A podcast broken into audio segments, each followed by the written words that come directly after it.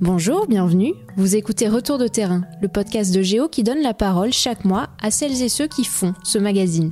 Les photographes, les journalistes. On vous emmène de l'autre côté du papier glacé et on vous dévoile les dessous, les coulisses, les anecdotes de nos reportages. Moi, c'est Léa, Léa Santa Croce, et après l'Islande, la Mongolie, les Seychelles, la Californie, direction l'île de Java, en Indonésie, à la rencontre des Badouis, à 150 km de Jakarta, la capitale.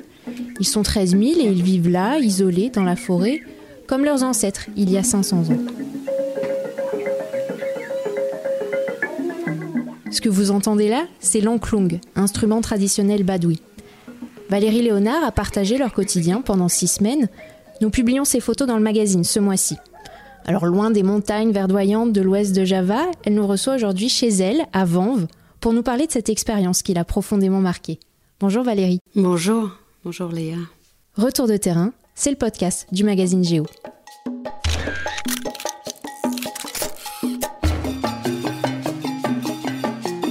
Retour de terrain. Chaque mois, les reporters de Géo posent leurs valises et vous emmènent en voyage.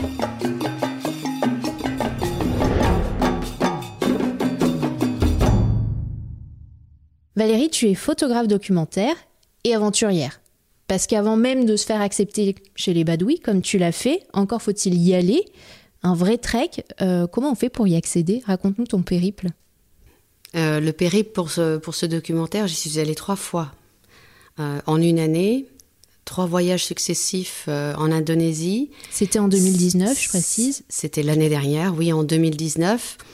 Euh, je savais qu'il serait très difficile de les approcher parce que personne, en fait, n'était resté avec eux longtemps. Euh, certains ethnologues avaient fait des études sur eux, euh, certains Indonésiens allaient les voir de temps en temps, mais un photographe qui reste longtemps avec eux, ça n'était jamais arrivé. Et je suis allée à Jakarta. Je ne connaissais personne, à part des amis français qui m'ont reçu à Jakarta très gentiment et qui m'ont dit que ce serait très difficile quand même de, de trouver les bons contacts pour aller, pour aller là-bas. Euh, pour aller dans, cette province de Banten, c'est au sud-ouest de Java. Il faut prendre le train à Jakarta euh, vers 5 heures du matin. Il y a 2 heures et demie de train. Ensuite, on arrive dans un, une très petite ville de province qui s'appelle euh. Et là, on doit prendre un, scooter pendant 20 minutes pour aller à un, une station de bus, de petits minibus. Et là, on prend un minibus. Très souvent, euh, je me retrouvais sur le toit du minibus parce qu'il est bondé et puis euh, il n'y a plus de place, donc j'étais, sur le toit. Et là, c'est deux heures et demie de minibus dans les routes euh, sinueuses de, Java pour arriver au checkpoint de la région des Badouis qui s'appelle Chiboleger. Et là, on rentre à l'intérieur de leur territoire et il y a euh, minimum deux heures, voire jusqu'à six heures de trek pour arriver au premier village. Et alors, plante-nous le décor. Chez les Badouis, donc ce sont plusieurs villages au sein de la forêt primaire. Ça ressemble à quoi? Oui, il y a 53 villages. C'est une forêt primaire, c'est une jungle. Euh, il n'y a pas de route, tout est à pied évidemment. L'électricité est bannie, euh, c'est très sauvage.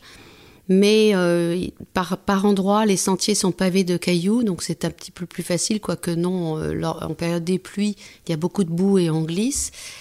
Mais on arrive euh, aux premiers villages qui sont les plus fréquentés, on va dire, par les Indonésiens lorsqu'ils y vont, quelquefois le week-end, ou lorsque les enfants, les, les, les, les écoles y vont.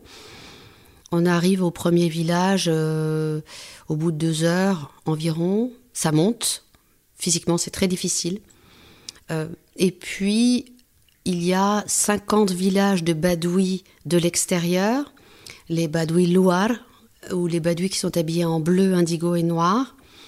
Et au centre de la région, au centre de, de toute cette forêt, il y a trois villages de badouis blancs, les badouis d'Alam. D'Alam, ça veut dire intérieur. Et cela, euh, moi, en tant qu'étrangère, je n'ai pas le droit d'aller dans, dans ce village des badouis blancs. En revanche, les badouis blancs venaient me voir euh, chez les badouis bleus, badouis noirs ou badouis bleus, les badouis louards.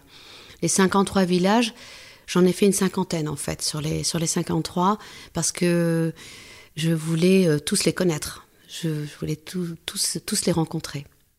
Les Badouis, donc, qui sont animistes, qui vivent en harmonie avec la forêt. Tu dis qu'ils vivent comme il y a 500 ans, mais ça se traduit comment au quotidien? Parce qu'ils sont pas ni cloîtrés, reclus, euh, coupés du monde? Alors, ils vivent. Euh, je ne sais pas si. Oui, il faut peut-être rappeler que lorsque l'Indonésie, il, y a, il, y a, 500 ans, euh, n'était pas musulmane du tout. Lorsque les, les conquérants musulmans sont arrivés, ils ont imposé l'islam. Et il y a euh, cette population de badouis qui était animiste. Il y avait des hindouistes, il y avait des animistes, il y avait des bouddhistes. Les badouis, eux, sont animistes. Ça veut dire qu'ils croient aux esprits dans les rochers, dans l'eau, dans la terre, dans le ciel, euh, dans, un arbre. Et euh, ils sont très proches de la nature. Ces gens-là ne voulaient pas devenir musulmans et sont sauvés. Ils sont arrivés dans cette, dans cette forêt et ils ont établi des règles très strictes, tout simplement pour se protéger euh, du monde extérieur et du monde moderne et pour rester dans leur tradition. Jusqu'à présent, ils suivent une règle qui s'appelle euh, comme un code, c'est comme un code en fait, un code civil de 600 règles. Alors, ils ne, ils ne me disent pas toutes les règles, c'est au fur et à mesure euh, du temps que je passe avec eux que j'apprends que ça c'est une règle, ça c'est une autre règle. Et ils ont ces règles-là n'ont pas bougé n'ont pas bougé depuis 500 ans. C'est-à-dire que euh, l'électricité est bannie, l'électricité est bannie. Euh, l'école du gouvernement est bannie, et ça a toujours été, et c'est toujours. On ne change pas le cours d'une rivière, on ne changera jamais. Ça, c'est trois petites règles, mais il y en a, il y en a plein d'autres. Par exemple, les maisons, c'est très joli. Les, maisons sont en bois et en bambou, et les, les, poteaux qui tiennent les maisons, je ne sais pas comment on appelle ça, euh, les fondations des maisons en bois, elles sont pas plantées dans la terre parce qu'ils considèrent que de planter un énorme poteau dans la terre, c'est la violer. Donc les poteaux qui tiennent les maisons sont posés sur des énormes rochers qui, eux, reposent sur la terre. Mais ça, jamais ils ne construiront dans 10 ans, dans 20 ans, dans 50 ans, jamais, puisqu'ils n'ont pas fait depuis 500 ans. Ils sont euh, très attachés à leur tradition. Tu as dû t'y prendre à trois fois avant qu'ils t'accueillent pendant plusieurs semaines chez eux. Comment tu as fait pour gagner leur confiance sans les connaître au préalable, ni même parler leur langue? Alors, ce qui a été très, oui, ça a été très difficile euh, la première fois, parce que de toute façon, c'est toujours difficile quand on ne connaît pas les gens. Hein. Donc, il faut déjà se, les rencontrer, se faire accepter. Donc, moi, j'arrivais là-bas. Et euh, lorsque j'étais à Jakarta, j'ai fait des recherches. J'ai eu la chance de rencontrer, euh, par hasard, parce que c'est comme ça que ça se passe, c'est un coup de chance, une jeune fille en sortant de l'aéroport, euh, voilà, qui est venue vers moi, qui m'a demandé si j'avais besoin d'aide, tout simplement. Puis après, on a sympathisé, on a parlé euh, euh, de tout et on est devenus amis. Elle m'a aidé à trouver un guide. Bon, ce sont pas vraiment des guides, hein, ce sont des gens qui s'autoproclament proclament guides comme ça, qui m'a accompagné une première fois là-bas. Euh, c'était pas c'était pas suffisant pour moi. Je voulais être plus dans une relation plus profonde avec eux, mais c'était déjà un premier un premier regard. Ce que j'ai appris à arriver là-bas, j'étais naïve. Hein. Moi, je lorsque je voyage, lorsque je fais mes reportages, je, je pars longtemps, je suis seule, j'ai mon sac à dos, je loue une moto ou un scooter. Et puis je dors chez, chez dans les villages. Je vais pas à l'hôtel, je dors dans les villages. Je pensais naïvement que j'allais pouvoir rester trois semaines chez les Badouis euh, lors de mon premier voyage et, et ça suffisait.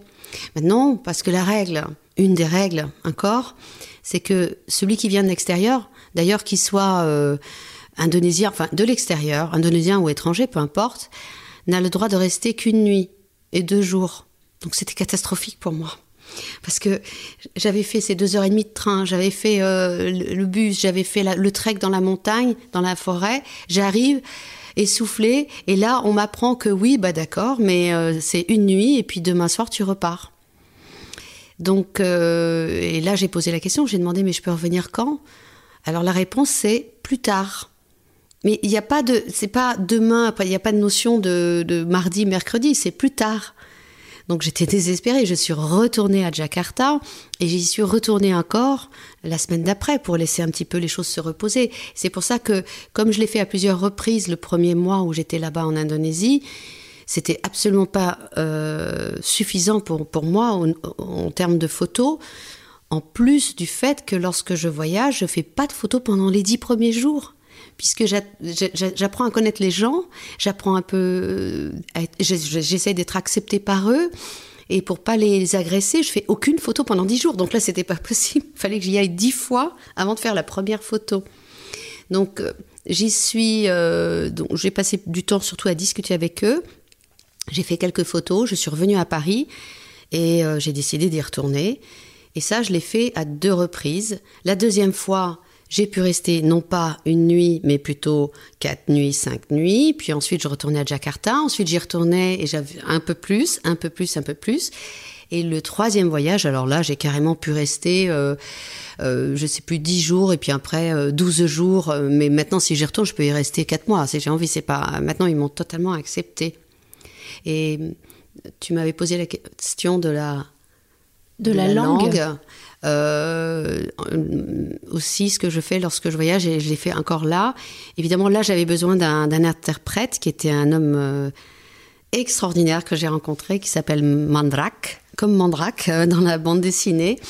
Et lui a été avec moi tout le temps, parce que lui, il parle indonésien et sundanais. Il faut savoir que les Badouis parlent un mélange d'indonésien et de sundanais. C'est un mélange. Par exemple, euh, il y a des mots qui sont identiques et il y en a qui sont différents. L'indonésien est une langue extrêmement facile à apprendre. Très facile. Il n'y a pas de grammaire, il n'y a pas de présent, il n'y a pas de futur, il n'y a pas de masculin, il n'y a pas de féminin. Et toi, tu parles couramment l'indonésien? Pas couramment, mais euh, j'apprends, euh, voilà. Donc, euh, mais c'est très joli. Par exemple, en indonésien, pour dire le soleil, on dit matahari. Mata, ce sont les yeux, et hari, c'est le jour. Donc, les yeux du jour, ça veut dire soleil. Eux, ils disent pananpoy, les Indonésiens, euh, les, les, Badouis. Et ce que je fais en général, c'est que j'ai toujours un petit cahier avec moi et je fais du Pictionary. Je dessine. Et je dessine euh, des animaux, des choses, euh, la montagne, n'importe quoi, des fleurs, des arbres. Et tout le village en général est autour de moi parce que ça les intéresse beaucoup plus mes dessins que, que, mes, que mes appareils photo. Et ils, ils devinent ce que je dessine, ils me disent le mot et moi je l'écris. Donc j'ai appris de plus en plus à m'exprimer en langage badoui et ils adoraient ça forcément. Ils se moquaient de moi de, tout, tout le temps d'ailleurs. Et au quotidien, comment s'est passée la cohabitation avec les Badouis? Tu vivais où? Tu mangeais quoi? Alors, euh, au quotidien, bah, je mangeais quoi? Donc, alors, manger. Euh, je mangeais des nouilles déshydratées, euh, matin, midi et soir. Euh, j'avais apporté euh, les bouteilles d'eau avec moi parce qu'ils boivent l'eau de la rivière et j'avais quand même peur de, pouvoir éventuellement tomber malade. Et je mangeais du riz blanc, c'est tout. Et, au, au point de vue alimentation, les Badouis euh, mangent du riz à tous les repas et du poisson séché. Ils ne mangent pas de, de, de viande du tout, parce qu'ils n'ont pas le droit d'élever des animaux à quatre pattes. Euh, Il y a des poules et des coqs partout dans le village, mais partout, tout le temps, qui sont en liberté, qui mangent ce qu'ils trouvent sur le sol, et ne tuent ces poules que pour lors de mariage ou de ou pour les funérailles ou la naissance d'un bébé. Donc en fait, ils mangent pas de viande, ils mangent du, poisson et quelques plantes euh, qui poussent, genre épinards, et choses comme ça. Euh, comment je logeais? Bah, Je logeais chez eux, chez le chef du village, enfin pour le dernier village du moins, chez Alpine. Ces maisons, euh, elles sont toutes identiques chez les Badouis. Il n'y a pas euh, celui qui a une énorme maison, celui qui a une toute petite maison. Il n'y a pas de sens de propriété en, règle générale. Donc c'est du bambou par terre. Ce sont des gros tubes de bambou qu'on a coupés en deux et ensuite qu'on a écartés pour les aplatir et pour faire comme des grosses lattes de bambou. Elles sont séchées. Il n'y a aucun meuble dans les maisons. Il n'y a pas de nécessité d'avoir de meubles. Et on dort par terre, sur le bambou. Euh, on dort euh, assez proches les uns des autres. Et euh, moi, je suis habituée à dormir par terre, de toute façon, sur la terre, sur le, sur le béton. Sur On dort très bien d'ailleurs, par terre. Et donc, euh, je, dormais avec eux. Évidemment, quand quelqu'un ronflait, c'était difficile, mais j'avais mes boules qui et ça. Ah si, la- l'anecdote assez drôle, c'est euh, une nuit, j'ai, euh, j'étais avec ben, toute, la famille à dormir dans, la, dans cette petite pièce. Et j'arrivais pas à dormir parce que Mandrake ronflait, mais j'avais jamais entendu une chose pareille. Et donc, je suis sortie avec mon sac de couchage. Vraiment, j'étais énervée. Il était, il était 3 heures du matin. Et c'est la nuit, il n'y a, pas, il a pas de lumière. En plus, ma lampe frontale ne marchait pas. Donc, euh, je, me suis dirigée comme ça à tâtons dans une autre maison en face. Et puis, ils ont tous des porches, les maisons, des, porches. Donc, je me suis dit, bon, je vais pas déranger les gens. Je vais me mettre sur le porche. Et puis, j'ai frayé mon chemin comme ça. Et je me suis mise sur le porche et je me suis endormie. Et le lendemain matin, j'avais la moitié du village qui se moquait de moi, qui, qui m'entourait, parce qu'en fait, j'étais allée me coucher dans le poulailler. Et, j'étais couverte de, de voilà, de, poules et d'excréments de poules sur moi. Mais j'avais dormi, en fait. J'avais quand même réussi à dormir. Les poules ne ronflent pas. Ces fameuses poules qui grouillent partout et qui ah. font un boucan d'enfer. Un boucan d'enfer. Elles se réveillent à, en pleine nuit et euh, elles passent comme les maisons sont un petit peu sur pilotis, comme ça. Elles, sont en dessous, elles dorment en dessous de nous. Elles, elles, elles dorment en liberté. Euh, et dans le poulailler, là où j'ai dormi, mais elles dorment en dessous. Donc forcément, elle est à, à 10 cm de ma tête sous le, sous le plancher en bambou. Et lorsque le coq se met à chanter, il n'y a pas qu'un coq, en fait. Il y a, il y a 70 coqs dans le village. Et ils veulent tous crier plus fort les uns que les autres. Là, tu nous parles du ronflement, des poules. Quand, tu, quand tu repenses à, ce, à ce, ces semaines que tu as passées là-bas, mm. est-ce qu'il y a d'autres images, d'autres souvenirs euh, précieux peut-être qui te reviennent en particulier? Ben, précieux. Il y avait des, il y avait des, anecdotes, des anecdotes euh, assez drôles lorsque j'allais me baigner dans la rivière pour me laver. Forcément, il y a un bras de la rivière qui est dédié aux femmes, l'autre aux hommes. On n'y va pas au même moment, mais forcément, quand on est étranger et que c'est la première fois qu'elle voit euh, quelqu'un de, de l'extérieur, on a tous, elles ont tous les regards sur moi. et elle riait parce que pour elle c'est simple. Pour elle c'est pas se laver. se laver c'est pas grave, mais c'est-à-dire qu'il y a un, encore un petit endroit dans la rivière, ce sont les toilettes. Les badouis ne font pas, euh, ne vont pas dans la forêt. Euh, ils n'utilisent pas la forêt comme toilette. C'est la, la rivière. Et moi, c'était très difficile de connaître euh, les codifications de quel bras de rivière était toilette, quel bras de rivière était, euh, enfin, quel endroit. Je savais pas, donc elle se moquait de moi. Non, il y a un souvenir humain qui était, euh, qui m'a, qui était assez fort. C'était vers la fin du troisième mois. Il y avait une jeune fille, enfin une enfant, elle a, elle a 10 ans, elle s'appelle Jambu.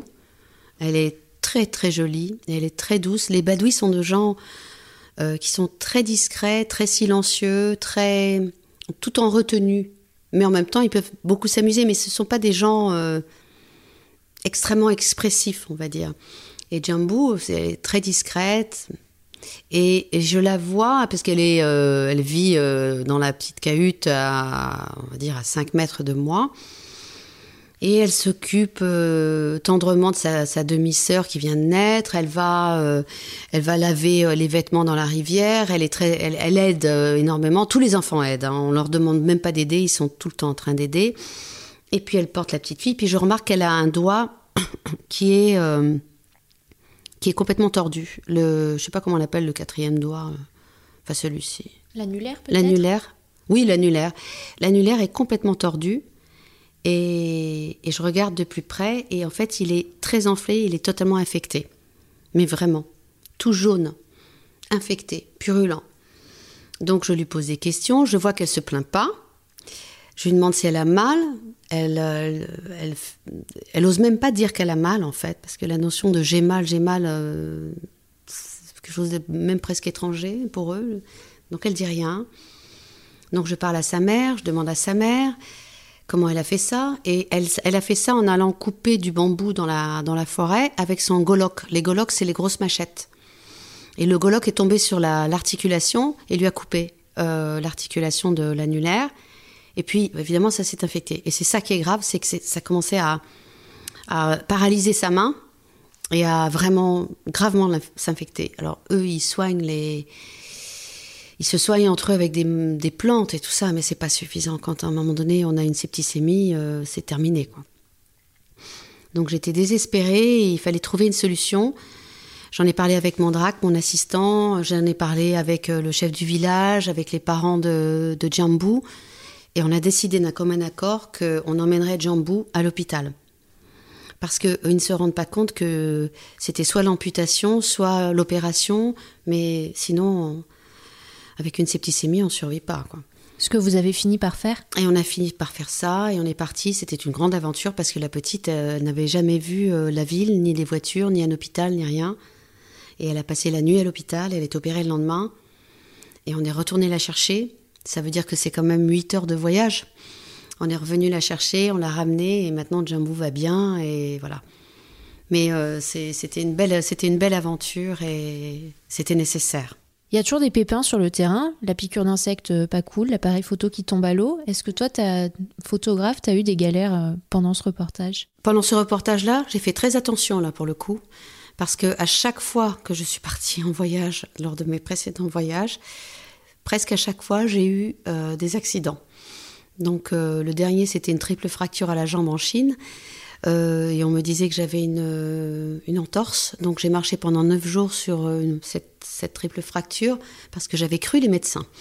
Donc maintenant je fais très attention et puis je suis très... Comment, comment, on appelle ça Quand on, on, tombe tout le temps? Maladroite, c'est ça? Je, je, tombe tout le temps. Donc là-bas, ça monte, ça descend, il y a que des cailloux partout, on voit rien. Donc je faisais très attention. Et là-bas, il y avait un, un des badouis qui est euh, qui s'appelle Nassim. Et euh, ça a été une très très belle rencontre. Nassim, il a l'âge d'être mon fils et il me considère comme sa mère. Et, et je l'aime énormément et je suis toujours en contact avec lui. Et lui me protégeait tout le temps. Il avait très très peur que je tombe parce que je lui avais montré mes, cicatrices et, et, il, avait, il prenait soin de moi et il voulait absolument pas. Euh, il voulait qu'il ne m'arrive euh, aucun accident, donc il m'a protégée. Aussi, j'ai eu une infection, évidemment, euh, j'ai eu quelque chose de très bizarre aux mains. Euh, voilà une infection, j'étais piquée par une, pas, un insecte, on ne sait pas ce que c'est, et j'ai mis une semaine, non, non deux semaines. Je suis allée en rentrant à Paris à l'hôpital pour les maladies tropicales. On n'a jamais su ce que c'était, mais c'était très infecté. Et ça s'est soigné grâce à des bons médicaments français. Tu avais déjà travaillé en Chine, tu l'as dit, au Mali, en Birmanie. Comment tu t'es retrouvé à entendre parler des badouis de Java? Ça t'est sorti d'où? Alors, c'est pas sorti tout seul, c'est parce qu'en fait, à chaque fois, j'essaie de trouver un, des, des, sujets intéressants, des sujets un petit peu euh, originaux, toujours humains, évidemment. Donc, euh, tous les matins, je, prends beaucoup de temps, je, bois mon café, je, regarde les, les, brèves internationales, les journaux internationaux. Je m'informe comme ça. C'est pas en regardant la télévision, évidemment, ici, parce qu'on parle que de ce qui se passe en France. Donc, euh, je suis sur mon ordinateur et j'essaye de voir ce qui se passe dans d'autres pays. Et je, fais, je crée des dossiers comme ça que je mets de côté, par pays avec les liens euh, et, c'est comme ça que je suis tombée sur ce sujet-là parce que je voulais retourner en Indonésie. J'avais fait un sujet sur le volcan de soufre à Java. Je l'ai fait ce, sujet. Il a déjà été fait par beaucoup de photographes, le volcan de soufre à Java, mais je voulais retourner en Indonésie tout de même. Et j'avais d'autres sujets en Indonésie à faire. Il y en a plein. Mais lorsque je suis tombée là-dessus, j'ai pensé que le sujet des Badouis et cette règle qui est magnifique, euh, en rapport avec la nature et, l'humain, elle est, elle est d'actualité en ce moment, parce que la façon dont on traite notre planète euh, n'est pas bonne, et, et eux euh, ont un exemple extraordinaire à donner. Tu es toujours en contact avec eux aujourd'hui? Oui. La crise du coronavirus, ça se passe comment chez les Badouis? Oh bah, ils sont au courant de tout. Hein. ils, sont, ils sont très très informés les Badouis. Ils n'ont pas, ils n'ont pas la radio ni la télévision, mais ils parlent. Et comme ils vont à pied à la ville pour vendre leur miel et leur, euh, leur, leur, comment on appelle ça, leur tissu qu'ils tissent, ils ont énormément de contacts. Ils parlent, ils communiquent et ils savent qu'il y a le coronavirus. Donc ils étaient au courant quasiment en même temps que moi. Et j'ai Nassim, le jeune Badoui dont, j'ai parlé, euh, qui avait réussi à avoir le téléphone, je ne sais pas comment il a fait, un téléphone de quelqu'un, il est allé en haut de la montagne, parce qu'il n'y a pas de réseau forcément. Il a eu le réseau et il m'a envoyé des longs messages. D'abord, il essayait de m'appeler. J'ai pas pu répondre, mais comment je, parce que je vais lui dire comment ça va, ça va bien, j'ai bien dormi, j'ai bien mangé, parce que je, j'ai pas la conversation euh, badoui, euh, badoui langue euh, assez, assez courante pour, pour tout lui raconter. Mais en revanche, je lui ai écrit, il était très inquiet pour moi il voulait pas que je meure. Et donc euh, voilà. Et je lui ai posé la question et il m'a dit mais non ici tout va bien. On n'a plus le droit d'aller à la ville. Mais tout va bien. Tu parlais de leur rapport à la protection de leur environnement. Mm. Euh, Est-ce que tu peux nous donner quelques règles euh, Euh, bah, les règles, alors voilà, ils ne changent pas le cours d'une rivière, donc le riz, il est planté à flanc de colline. Et c'est très étonnant parce que euh, ils sont, ça monte quoi. C'est pas comme en Chine ou en Asie où on voit toutes ces rizières avec, euh, oui, l'eau qui coule comme ça de- d'un plateau à un autre. Là, c'est à flanc de colline. Ils attendent qu'il pleuve euh, pour que le riz pousse. Parce qu'on ne change pas la nature. Ce qui est court doit rester court et ce qui est long doit rester long. On change rien. Si on change quelque chose à la nature, euh, l'équilibre cosmique sera euh, bouleversé et cette planète va mourir. Donc il ne manque pas de nous le rappeler à chaque fois, pas nous, mais il le, rappelle au gouvernement indonésien lors des cérémonies euh, SEBA qui sont annuelles. Il le rappelle à chaque fois, mais avec beaucoup de douceur, mais ils le disent. Euh, quand ils coupent un arbre, ils en replantent un. Euh, ils, ne, jettent rien. bah, de toute façon, il n'y a rien, pas de pollution. Qu'est-ce qu'il y a comme règle? Il y en a. Ah oui, même pour construire une maison, ce sont certains jours qu'ils doivent la construire. Et s'ils doivent la réparer, c'est d'autres jours. Lorsqu'ils ont euh, cultivé un champ, parce qu'ils plantent du gingembre et du, une autre racine qui ressemble à du galanga, euh, eh bien, ensuite, euh, ils, ils ont la récolte, eh bien, ils ne vont pas recultiver ce champ pendant sept ans. On n'a jamais vu ça, on ne on fait pas ça ici. Et ils changent d'endroit et ils font une culture sur brûlis ensuite, bien sûr, mais ils vont pas recultiver parce qu'ils veulent pas trop violer la terre. Un système de jachère poussé à l'extrême. Ouais. Et tout est comme ça. Tout a une règle. Et euh, à chaque fois que, que je leur dis, mais pourquoi il fait pas ça? Ah non, parce que ça, c'est écrit dans le Pikoku. Et tout est en, en rapport. Le Pikoku Oui. C'est le nom du code, de leur code. Et les, les badouis blancs à l'intérieur, qu'on appelle euh, dans les trois villages euh, des badouis blancs, eux, euh, ils sont très très purs. C'est-à-dire que le Pikoku, ils le respectent à, s- à- à 100%. Les badouis bleus, quelquefois, il y a quelques petites... euh, voilà. Donc maintenant, euh, il y a des étudiants qui viennent d'Indonésie qui vont les voir, des enfants, etc. Donc les, enfants badouis sont tentés d'avoir des petits téléphones portables, qui la plupart n'en ont pas, mais quelques badouis ont des téléphones portables. Et puis euh, j'ai vu des, des tongs, euh, comment, des petites chaussures, euh, on appelle ça des tongs? Ouais, des tons. oui, ouais. des tongs en, en plastique, alors qu'il est normalement on doit marcher pieds nus.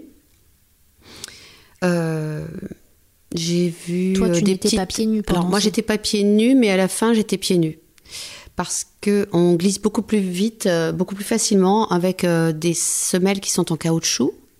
Si ça glisse, que ce soit des tongs d'ailleurs ou des, des baskets, on glisse.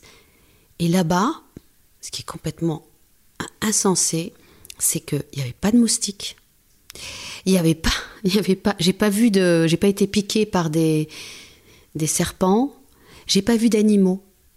J'ai pas vu d'animaux. J'ai pas compris. J'ai pas vu de, de À part les poules. À part les poules, non, j'ai pas vu de singes. J'ai, j'ai pas vu. Lorsque je retournais à Jakarta pour, euh, pour quelques jours, pour recharger tout, parce que c'était, il fallait pour me laver tout ça, j'étais, j'étais, mais c'était infesté de moustiques à Jakarta. Et je retournais dans la, dans la forêt et il y avait rien. Ils sont, ils sont, je sais pas, c'est une forêt euh, très spéciale. J'avais besoin de retourner à Jakarta parce que forcément, euh, oui, je pouvais recharger mes batteries. J'avais un chargeur solaire, solaire sinon c'est impossible. hein. Mais euh, oui, donc les badouis blancs, ils sont, ils respectent les règles. euh, Ils sont, d'ailleurs, on même on voit leurs pieds euh, des badouis. Je sais pas si tu as vu. Enfin, sur mon site internet, on voit plus de photos. Donc il y a des, il y a des photos avec des les pieds. Mais les pieds, mais il n'y a pas besoin de porter de chaussures parce que je crois qu'il n'y a rien qui rentre dans la- en dessous. Même s'ils marchent sur quelque chose de pointu. Mais moi, j'ai pas marché. Je me suis pas blessée sur quelque chose de, de dangereux sur le sol. Donc à la fin, je marchais pieds nus. Tes photos, parlons-en. Est-ce que tu veux bien te livrer à cet exercice hautement radiophonique qui consiste à commenter l'une de tes photos parues dans le magazine ce mois-ci? Celle que tu veux, celle que tu préfères peut-être. Je vais choisir, j'ai choisi la, photo de, de la famille qui est assise euh, sur, le, sur le porche de leur maison. C'est la famille d'Alpine, le chef du village. C'est là que je dormais, dans cette maison. Et sur le porche d'ailleurs, on voit bien le, bambou dont je parlais tout à l'heure, qui est tout plat et, assez dur. Et je dormais là. Et il y a Alpine qui est, très joyeux, qui tient sa petite fille dans son petit bébé, cette petite fille dans les bras. Alpine vit avec sa femme, euh, Issa, et Alpine et sa femme ont trois enfants. Ils ont une fille et ils ont un fils et un autre fils. Et la fille, leur fille, a épousé euh, euh, Sarman, qui vient d'un autre village. Et là, la fille a demandé à Sarman, son mari, de venir vivre dans la maison. Donc euh, on pourrait penser que souvent ce sont les filles qui quittent le, foyer familial pour aller vivre dans la, famille du, du mari eh bien ça se fait invariablement. On ne sait pas, c'est une décision comme ça. Voilà, on a décidé, bah, non, tu viens chez moi, non, tu viens chez mes parents. Il n'y a pas de règle précise. Et la maison est toute petite. Quand on rentre à l'intérieur, comme je disais, il n'y a pas de meubles, tout est plat. C'est là où on dort. Et la pièce d'après, c'est la, la cuisine avec juste un foyer en, sur la terre, un foyer euh, avec le feu pour, faire la cuisine. Oui, en fait, il n'y a pas de règle. Euh, euh, lorsqu'une fille se marie ou un garçon se marie, peut vivre invariablement dans la famille de, sa femme ou elle, elle peut vivre dans la famille de, son mari. C'est pas, pas très important. Et là, on voit bien d'ailleurs sur cette photo le mari de la fille d'Alpine qui est à droite et qui tient un goloc. C'est lui, lui, il est passionné de, de sculpture sur bois. Et les golocs, ils, sont, on est obligé de faire les gangs euh, du, de la machette pour la protéger. Et lui, là, il est en train de finir de sculpter un goloc que je vais avoir. Donc j'étais très contente, oui. Et euh, il fait, euh, donc il sculpte ça avec ses petits couteaux. Et après, il va faire des décors avec du raffia tressé. Et c'est très très joli, hein, ces golocs. Ces golocs, c'est l'instrument essentiel. On, fait tout avec. On se ferait un chemin dans la jungle, on coupe les échalotes, on, coupe les noix de coco, et même avec la, peau extérieure d'une noix de coco, on fait une cuillère pour manger à l'intérieur de la noix de coco. On fait tout avec le goloc. Et Issa, à gauche, elle est en train de d'écraser de l'ail et euh, du gingembre. Et il y a des chats les chats sont en liberté. Il y a un instrument devant qui est sur cette photo qui ressemble à un xylophone en fait, qui a un son très très doux, un petit peu euh, comme de l'eau, comme, euh, comme de l'eau qui, coule. Et cette atmosphère, ils sont tous. Vous voyez, la maison, elle n'est pas grande. On vit vraiment les uns sur les autres, mais c'est normal. Il y a beaucoup de calme. Il n'y a pas d'enfants qui crient, il n'y a pas d'enfants qui font des, caprices ou qui se battent. Et euh, c'est vraiment une atmosphère très très calme. Et ils sont réellement heureux. Je leur ai demandé plusieurs fois, il y en a qui partent, il y en a qui ont envie de s'en aller. Il y en a peut-être un ou deux qui est parti. Mais c'est tout. En fait, ils vont à la ville, ils connaissent la ville, mais ils reviennent vite dans leur village. Ils préfèrent être euh, proches des leurs et proches de la nature. Ils sont pas attachés, on ne les force pas à rester. J'ai même euh, discuté avec un couple. Lui, il était euh, badoui blanc. Elle, elle était euh, badoui noir. Il n'y avait pas de problème. Ils pouvaient tout à fait se marier. Mais en général, c'est la badoui noire femme qui va vivre quand même chez les badouis blancs. Et puis, c'est ce qui s'est passé. Et puis, finalement, non, c'était un petit peu quand même trop strict pour elle.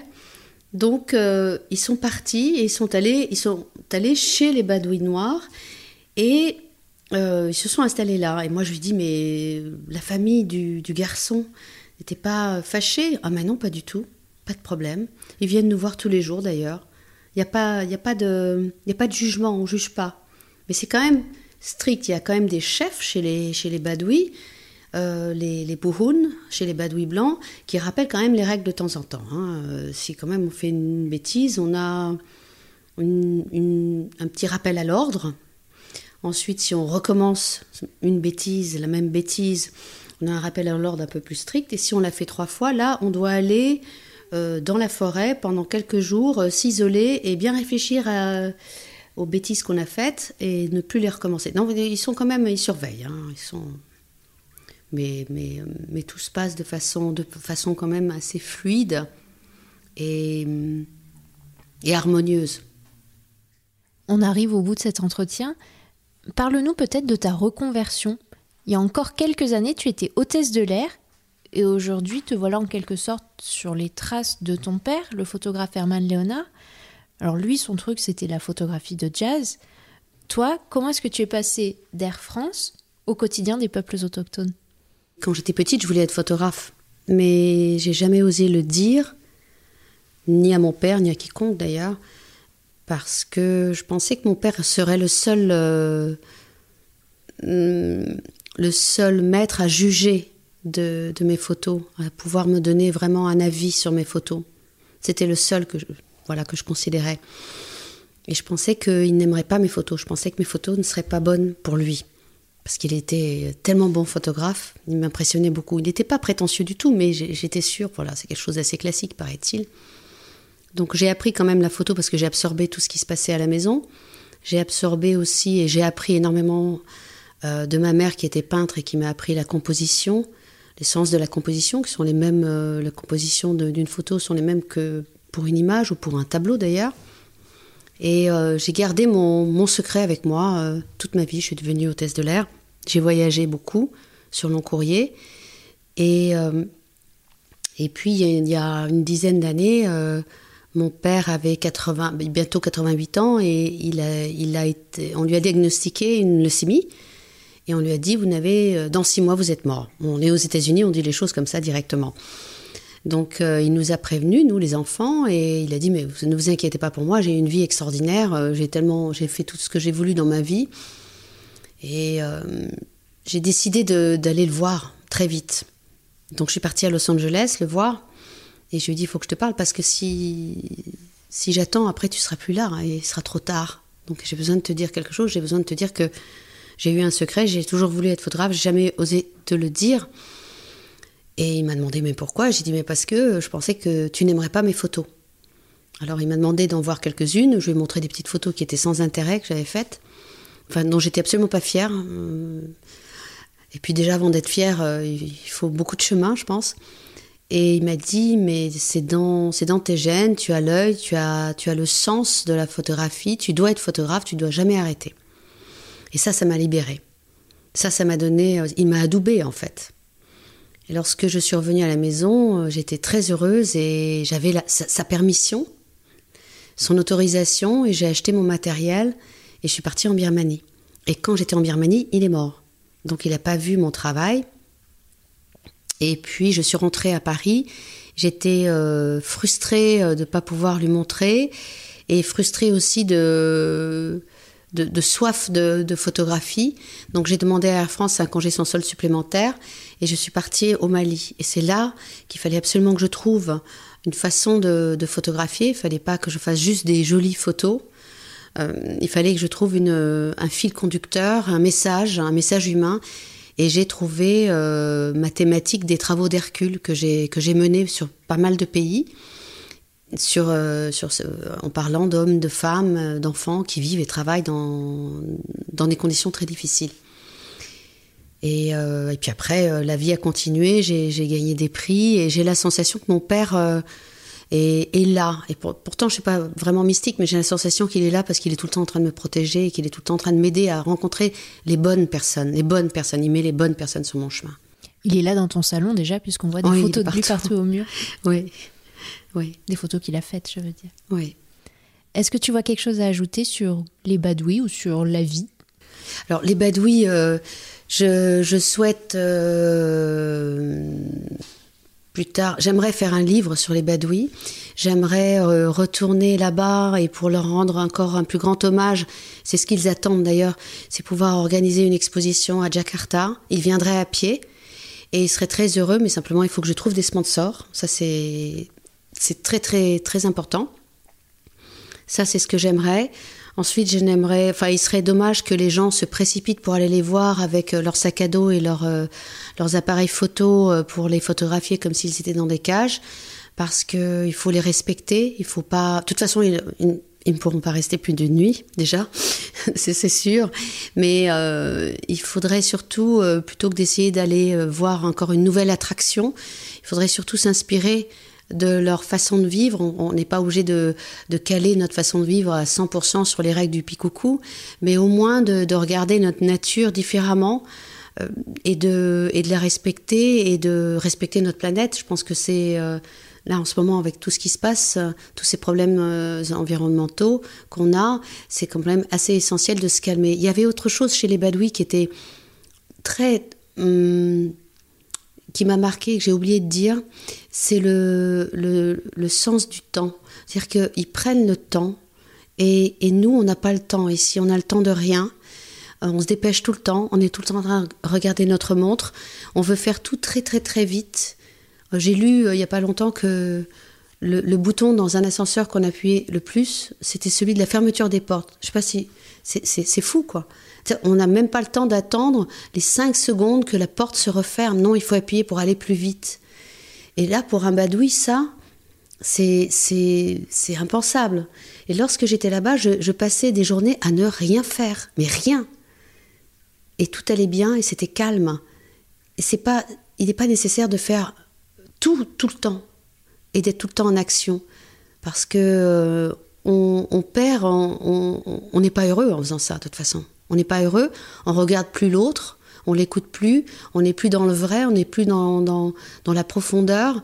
Et euh, que ce soit l'autre, l'humain, ou ce soit euh, même notre terre, on n'a pas, on prend pas le temps d'aller se promener, de regarder la terre, de regarder les plantes, de regarder les arbres. Les gens prennent le temps et, passent du temps, perdent du temps permanent avec Instagram et, Facebook. Ils, passent des heures parce que maintenant on a, des rapports sur nos téléphones qui nous disent vous avez passé tant d'heures par semaine, c'est de la folie. Mais on ne prend pas le temps d'être calme et de juste voilà d'être entre nous ou, dans la nature. Et là-bas, je faisais rien. Les enfants ne font rien, les enfants n'ont pas de jouets. Faut, faut le dire quand même, ils regardent la pluie tomber et ils sont calmes. Voilà. Donc euh, prendre le temps. Merci Valérie Léonard d'avoir participé au cinquième épisode du podcast Géo Retour de terrain. Je rappelle qu'on peut découvrir tes photos dans le numéro de juillet. Le magazine est en kiosque jusqu'à la fin du mois et disponible en version numérique. Merci à Lucas Vibo pour les moyens techniques et à Emeline Ferrard pour la réalisation.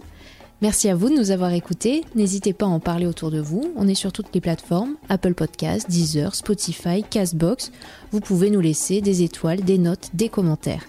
Et parce que Géo est un mensuel qui se regarde aussi avec les oreilles, je vous donne rendez-vous dans un mois pour un nouvel épisode de Retour de terrain.